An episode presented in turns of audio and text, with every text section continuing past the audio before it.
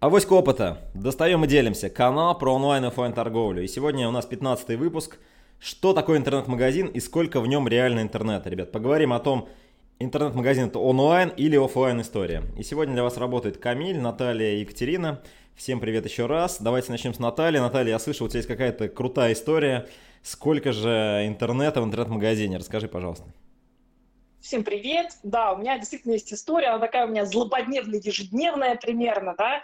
Я как менеджер э, нахожусь сейчас в том числе в запуске проекта. Это конкретный интернет-магазин с очень специфичной аудиторией под названием «Мастера ювелиры». И мы, собственно говоря, тем, что там компания делает, э, да, мы предоставляем различного рода синтетические камни э, в различных формах огранки или без огранки, да, под заказ для производства каких-то ювелирных изделий. Ну, или дизайнерских, декоративных и так далее, да. Такая специфическая у меня история – вот. Я могу поделиться просто вот ежедневным, злободневным управленческим опытом, как я на это смотрю. Да? То есть, а для меня интернет-магазин — это сборище задач, а, вполне себе таких нормальных управленческих задач, да, там, от а, того, что относится к цифровизации бизнеса до вполне себе обыденных бизнес-процессов, когда нужно назначить ответственного менеджера, который возьмет трубку, который отгрузит, который не накосячит с отправкой, доставкой и так далее. Да? То есть вот для меня, на самом деле, интернет-магазин – это список задач. Да? И по моей оценке да, в этом списке задач, собственно говоря, интернета процента полтора. Да, все остальное попадает на совершенно классические от области ответственности управленца. Я ищу людей, я ставлю им задачи, я прошу нарисовать каталоги, да, вот э, мы когда закончим запись этого замечательного подкаста, да, я конкретно буду беседовать э, с сопровождающим нас менеджером со стороны платформы торговой, да, который помогает разобраться в этом форменном кошмаре пока что для меня. Вот, хотя я в интернет-торговле не новичок, но тем не менее, каждый новый запуск этого интернет-чуда под названием торговая площадка-магазин, да, для меня это просто головная боль. Да, я прекрасно понимаю, что есть масса технических нюансов и подробностей, да, и надеюсь, что Камиль потом про это там отчасти расскажет, да, и они тоже занимают там свое существенное влияние в конечном финансовом результате, но во времени меня как менеджера в реальности это ну, минимальный, наверное, там, процент какой-то, да, или там даже может быть меньше. А вот отладка внутренних бизнес-процессов для того, чтобы люди внутри команды друг друга понимали, понимали, кто что, у кого что берет, там, спрашивает, возвращает. Там, да. Мы, например, занимались около полутора месяцев там, банальной забивкой таблицы, называемый каталог, мы вспоминали названия этих продуктов, а, осознавали, что у нас а, не отфотографировано 80% изделий. Вот. Я думаю, что мы сейчас первую версию загрузим этих фотографий и радостно ее грохнем через какое-то время и будем заново заниматься организацией фотосессий, потому что все не так вот просто, да. Мы пересмотрели уже, по-моему, четыре раза ценовую политику только для этого интернет-магазина, а у нас, для понимания, шесть, да. При этом окончательное решение мы так и не приняли, да, и вот в этой замечательной ценовой истории сходится огромное количество для меня там стратегических вопросов, да, как для директора по стратегии, и э, я каждый раз там возвращаю эту на доработку, говорю, знаете, у меня есть еще такое вот рассуждение на заданную тему. А, на это влияет, конечно, и игра наших конкурентов, и стратегии наших партнеров, ювелирных компаний, производителей какой-то ювелирной продукции, и то, что вообще происходит на рынке, связано с областью самого там пиара синтезированных камней первой категории там, и так далее. Да? То есть есть огромное количество факторов, с которыми приходится взаимодействовать, и для нас сейчас запуск интернет-магазина, вывод его на какую-то работу, это скорее не способ даже там заработать для компании, а способ по части автоматизировать отгрузки, отчасти снять нагрузку на переговоры, на менеджеров поставок для того, чтобы заявки приходили просто уже в более-менее там оцифрованном варианте, а не по телефону и не в почте, да, и мы прекрасно понимаем, что есть еще огромное количество маленьких а, процессов, которые сегодня не видны, но интернет-механика магазина, она, конечно, их выявит. Вот я на это смотрю вот так вот. Я не знаю пока, насколько удачным будет наш запуск. Мы уже дважды э, внутри своей команды осознали смену даты ланча интернет-магазина. Я думаю, что мы еще вот прям не, даже не дошли до э, реальности понимания, когда магазин будет на самом деле запущен. Вот. Мы очень надеемся, что терпение нашему партнеру хватит дождаться, пока мы проедем все внутренние процессы. Но меня, например, как менеджера, который за это отвечает, это тихонько бесит, эта задача. Вот. Я думаю, что еще через месяц она меня будет бесить уже не тихонько. Вот. По факту, мое мнение, что в реальности, когда мы начнем заниматься там интернет-трафиком, продвижением, рекламой, что дожить бы до этого времени и не грохнуть этих э, сотрудников раньше, да. Поэтому вот сегодня для меня там, ну, интернета в этом скорее процента полтора, причем э, я понимаю, что это, наверное, момент понимания, что нам в сети нужно быть, да, нам нужно общаться, нам нужно какое-то представление о себе делать. До конца онлайн-стратегию присутствия даже в этой части с этим сегментом мы не определили, мы над этим работаем. Вот как-то так происходит вся эта жизнь. Наверное, я бы хотела сегодня выслушать советы от э, моих коллег, от Камили, как от создателя и разработчика платформы, да, и от Екатерины, как прекрасного маркетолога, который видит э, стратегические вещи в бизнесе прекрасно. Я, наверное, понимаю, что да, я много знаю сама, но я всегда рада выслушать какие-то значимые, знаковые мнения, потому что они позволяют принимать управленческие решения, да, в том числе и каких людей подбирать на исполнение этих процессов, это то, на что тратится мое основное время, и в каком виде лучше ставить для них задачу, чтобы это занимало меньше времени, чем вот сейчас в текущей истории, и э, сколько нужно рассчитывать на бюджет проекта, как это правильно закладывать в ценовую политику, с поправкой вообще на ценовую политику про там драгоценные, в частности, камни там, да, и так далее. Я надеюсь, что они сегодня что-то расскажут, и это будет очень полезно. Камиль? Да, коллеги, еще раз всем привет. Э, действительно, очень такой интересный вопрос, э, сколько интернета в интернет-магазине. Но Наталья уже сказала, действительно, очень часто компания, особенно крупная, Наталья занимается достаточно крупным проектом, она исходит из того, что ей нужно отстроить новый бизнес-процесс. Но это примерно выглядит так. У нас появилась, я не знаю, там э, новая планета, Луна, и мне на эту Луну нужно там ракету построить, команду отправить, и никто не умеет там, вообще не знает, как дышать на Луне и так далее. То есть много-много вопросов действительно связанные с этим моментом. А, это один из сценариев. Так можно, конечно же, действовать. И э, компания, понятно, что в этом моменте сама, сам кусочек интернета является ну, следствием этого процесса. То есть нужно там собрать контент, нужно определиться с определенными бизнес-процессами и так далее, и так далее. То есть для компании, конечно, это важно.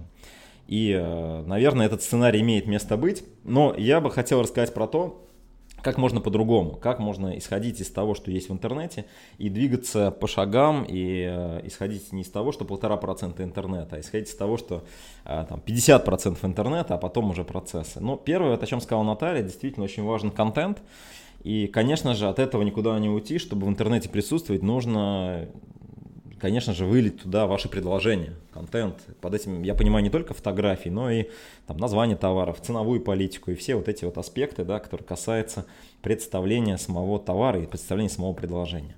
Вот, да, для этого, конечно, нужна офлайн активность, нужно организовать там фотостудию, сделать какие-то вещи и так далее. Но ничего не мешает вам начать э, с 10 товаров, или с 20 товаров, или со 100 товаров, и сделать это достаточно быстро, наняв какую-то аутсорсинговую компанию и выложив какие-то первые позиции в онлайн, получив уже первый опыт и, так сказать, э, тренировать наших астронавтов, которые э, летят э, вот на эту Луну, называемый интернет-магазин, уже в реале, да, когда у нас есть уже какая-то витрина, когда уже у нас есть определенные э, вещи, определенный опыт взаимодействия пользователя, и таким образом какие-то вещи редактировать. У нас есть компании, которые таким образом запускаются, то есть нужно выделить менеджера, менеджер начинает, то есть запускается такая вот небольшая пробная версия, туда загружается первый контент и начинается какая-то история. То есть какие-то клиенты начинают первые заказы там делать, пусть не весь ассортимент, какой-то ограниченный ассортимент, да, мы работаем с ним. Постепенно, постепенно обновляется контент, постепенно учатся менеджеры, постепенно выстраиваются бизнес-процессы. В итоге мы получаем тот бизнес-процесс, который, ну, как такое растение, да, произрос, исходя из того, что, ну, по факту было на проекте происходило. То есть такая agile история, да, она сейчас очень популярна, когда мы шаг за шагом э, делаем небольшую вначале работающую модель, потом ее увеличиваем, увеличиваем, увеличиваем. Вот. Поэтому э, здесь вот э, можно действовать таким образом. Это один из сценариев, он не исключает первого сценария, который Наталья сказала. Не всегда это возможно, но это один из вариантов, по которым вы можете действовать.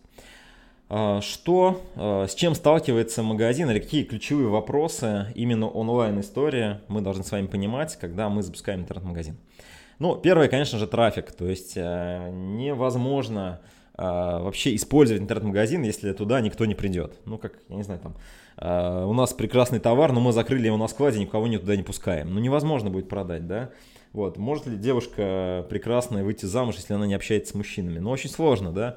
Вот, то есть нужно обязательно коммуницировать, конечно, товар должны видеть, и предложения ваши должны видеть и так далее. Это трафик. Второе, это вот этот э, опыт, вот то, о чем Наталья тоже говорила, да, как пользователь двигается, да, что он там кладет в корзину, как он дальше у нас там приходит заказ там и так далее, да, вот эта вся история, она тоже должна быть э, продумана. Ну, на первом этапе она может быть базовый какой-то, да, то есть это каталог, например, и э, там корзина, например, да, а дальше, в принципе, вы можете все это развивать, там подключать воронки, подключать разные другие коммуникации, то есть развивать вот эту историю. Ну и третья история, про которую нужно понимать, эта история уже касается внутренних процессов, то, что происходит, когда э, вы получили заказ. Вы получили заказ, что дальше? То есть дальше нужно его обработать, нужно как Наталья правильно сказала, сделать определенные задачи, да, э, убедиться, что этот товар есть в наличии, убедиться, что клиент реальный, э, скомплектовать заказ, отдать его там службу доставки, если это драгоценный, там, соответственно, свои требования, да, к тому, как это доставлять, и так далее, и так далее, и осуществить э, доставку этого товара. Это чаще всего как раз вот офлайн история. То есть мы получили заказ из онлайна, но товар у нас находится в материальном офлайн мире, и поэтому чаще всего мы, конечно же, там это делаем. Вот, и поэтому, ну, говорить здесь о пол, полутора процента, наверное, не стоит, да, то есть, конечно, я понимаю Наталья, у нее там серьезная вся тема, я бы говорил о какой-то более существенной цифре и о том, что в agile формате можно все это стартовать, ну и, конечно, не забывать про офлайн историю вот, ну, про нее, наверное, Катя, ты более подробнее расскажешь, да? офлайн история, как может выглядеть? Да, я, да. Ну как, офлайн историю в интернет-магазины, конечно же, я расскажу. Да, спасибо, Камиль.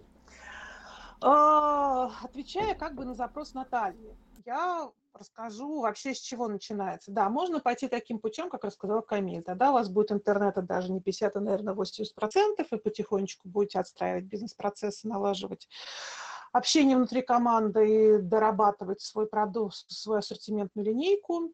Но на самом деле очень часто так бывает, что когда вы выходите уже в конкурентную какую-то отрасль, область, у вас просто нет времени на это, да, и вы не можете потихоньку, постепенно, вам нужно сразу сделать хорошо, иначе просто вы будете платить за трафик больше, за привлечение клиента, чем, будете платить больше, чем ему будете продавать. Вот, поэтому на мой взгляд, всегда нужно начинать с того, что вообще вы предлагаете вашему клиенту. Не просто ассортимент продуктов, а какую дополнительную ценность. Вот Наталья сказала про ювелиров. Наверняка ювелирам, ну, во-первых, это профессиональная аудитория, у них, конечно же, есть особые потребности. Когда мы вообще говорим про профессиональную аудиторию, у них всегда есть более рациональный подход к выбору, да, то есть им нужно продумать, нужно, что же дополнительная компания предлагает, э, какую же дополнительную ценность предлагает, а, каким образом это можно превратить в, ну, предложить именно в процессе покупки эту дополнительную ценность, как можно подвести, даже как можно шинковать ассортимент, потому что когда мы вообще подходим, маркетологи всегда к предложению, мы всегда говорим о том, что сначала ассортимент. Ассортимент, неважно, в онлайн-магазине, в офлайн-магазине, мы всегда говорим о навигации. Вот в предыдущих выпусках я рассказывала про то, как у нас был организован мерчендайзинг в офлайн-магазине и онлайн-магазине, они принципиально отличались. Потому, хотя это была тоже профессиональная аудитория, были, тоже были те же, те же люди, что приходили в онлайн, приходили в офлайн. В офлайне мы предлагали по категориям продуктов, в онлайне мы предлагали по стилям и по, по, по типам помещения и по типам помещений. Да? Вот. А, то же самое, конечно, нужно понимать здесь, как вообще ювелиры, в какой части вообще появляется предложение продукта Натальи, о котором она рассказывает. А, в какой момент а, ювелир начинает искать то, что они предлагают. Для чего он это может искать? Он будет это искать по типам камней или он будет искать для, для типов изделий или, может быть, вообще там для каких-то совершенно других работ ювелирных. Соответственно, именно таким образом должен быть настроен ассортимент. Почему? А, потому что а, человек к вам приходит, в магазин он приходит, он сразу видит все. Да? В принципе, чисто теоретически, конечно, вы можете привести человека на главную страницу вашего магазина, но это будет не очень здорово, потому что, ну, это будет зависеть от того, конечно, как он пришел к вам. Если человек забил в контексте рекламы какой-то конкретный продукт, он должен попасть на него. Если человек забил в контекстной рекламе какое-то уже решение, соответственно, он должен попасть на страницу с этим решением. А если он уже, конечно, знает магазин, то да, он, скорее всего, пойдет на главную страницу. Но главная страница часто не первая страница, с которой сталкиваются клиенты. Возможно, он вообще никогда с главной страницей не сталкивается. То есть вот эта ваша нарезка ассортимента на категории, она очень важна. Понятно, что она в итоге выражается в интернете. Но вся эта умственная работа и вся эта нарезка, и все эти исследования потребителей, понимание, как они движутся, это то, что происходит за пределами интернета. Это, в общем-то, работа профессионалов, там, стратегов, не знаю, там, специалистов user experience и так далее. Вот, то есть фактически все это происходит за, за ширмой, да, за занавесом, а занавес это уже вот правильно нарезанный ассортимент. А дальше. Каким образом вы организовываете карточку продукта? Ну, конечно, можно просто там сделать фотографию. Очень часто, кстати, обратите внимание, во многих магазинах не хватает достаточно информации для того, чтобы вы могли сделать выбор. Я вот недавно покупала БАДы, вот, э, и мне требовалось понять вообще, как этот БАД работает. Честно скажу, на крупнейших площадках вот с БАДами я не нашла описания и принципов действия. Для меня это очень важно – потому что я очень внимательно отношусь к назначению врачей всегда. Вот. И я просто не купила ничего, ну, по крайней мере, там, где, это, там, где не было описания, я просто не покупала.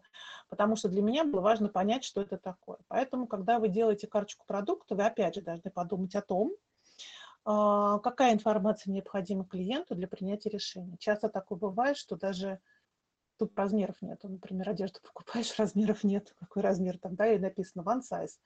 Ну, отлично, конечно, one size это здорово, но есть женщина, которая весит 50 килограмм при росте там 160, а есть женщина, которая весит 120 килограмм при росте метра восемьдесят. Понятно, что one size все равно не подойдет. То есть все равно каким-то образом вы должны помочь человеку этот выбор сделать, иначе вы его потеряете. А как мы помним, каждый клиент, который приходит к нам на сайт, он оплачен нашими деньгами. Так что вот если мы даже посмотрим на ситуацию с ассортиментом и карточкой продукта, да, то есть это, конечно же, выражено в, интернете, в, в онлайне, но по сути своей, на мой взгляд, это 90% работы сделаны офлайн. А, Наталья говорила про фотографии, это тоже важный момент. А, насколько ваши фотографии полностью дают все ракурсы да, продукта. Опять же, что необходимо, что достаточно, как это должно быть сделано, должна, должна, должны ли вы снимать ее отдельно или брать у ваших, там, не знаю, производителей. На мой взгляд, если вы делаете какой-то а, магазин мультипроизводителей, то у вас, вам нужно перефотографировать все продукты, чтобы на вашем сайте все продукты были сделаны в одинаковом стиле, да, фотографии. Вот просто потому, что это говорит о том, что вы не Шарашкина контора, а все-таки достойный розничный игрок, который в состоянии представить все продукты в том виде, в котором ему удобно. А, соответственно, это часть, которая касается ассортимента, категоризации ассортимента и карточки продукта. Как я уже сказала, 90% идет за, за сценой, за ширмой, да, за занавесом. И только 10% работы в интернете. Далее, конечно же, при организации трафика на, в интернет-магазин у нас очень много цифры, да, и тут мы действительно полагаемся на алгоритмы поиска, на алгоритмы таргетированной рекламы, там с Facebook, Инстаграма, на там те же самые площадки, а, RTB рекламу, то есть тут уже действительно работают цифры, работает экосистема, но опять же, а, как вы анализируете? Да, там, есть ли у вас сквозная аналитика, Внимательно вы просматриваете, какой канал, каким образом вам производит трафик, какая коммуникация лучше работает. Это, опять же, живой человек, который сидит, анализирует данные, что, в общем-то, тоже они приходят из интернета, но тут уже, можно сказать, 50 на 50. Да? 50 работа алгоритмов, 50 работа человека. Вот. А про бизнес-процессы, которые идут сзади, рассказывать можно много. Там, естественно, тоже существуют системы, которые авто, ваш интернет-магазин полностью связан с, с вашей складской системой, да, и то есть как бы заказывая продукт, он автоматически вычитает этот продукт со склада. А, тоже, в общем-то, здесь получается, что отладка системы – это люди, но люди один раз приходят, налаживают систему, и потом уже стопроцентно работает интернет. Да, ну, то есть digital, то есть не столько интернет, сколько автоматизированные системы, которые все это дело считают и а, изменяют информацию. Ну, при этом всегда существует инвентаризация, там тоже, опять же, люди.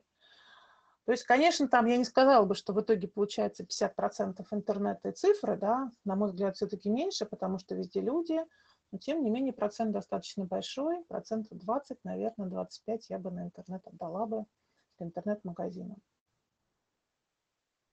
Собственно говоря, наверное, все, что я могу сказать с точки зрения маркетинга. Спасибо, Екатерина, да, спасибо, да. Камиль, да, да сделал для себя сегодня, с чем я еще буду решать, наверное, задать какие-то вопросы своим людям. Камиль? Да, коллеги, ну давайте подытожим. Да, в общем-то понятно, что онлайн и офлайн истории, они соединены. Ну, здесь, наверное, не нужно радикализировать, да. А, мы рады сегодня были с вами пообщаться. А, пишите в комментариях на сайте авоськаопыта.рф. Подписывайтесь на подкаст, отправляйте друзьям. А, давайте делиться информацией полезной. Будем на связи. До встречи в следующем выпуске. Пока.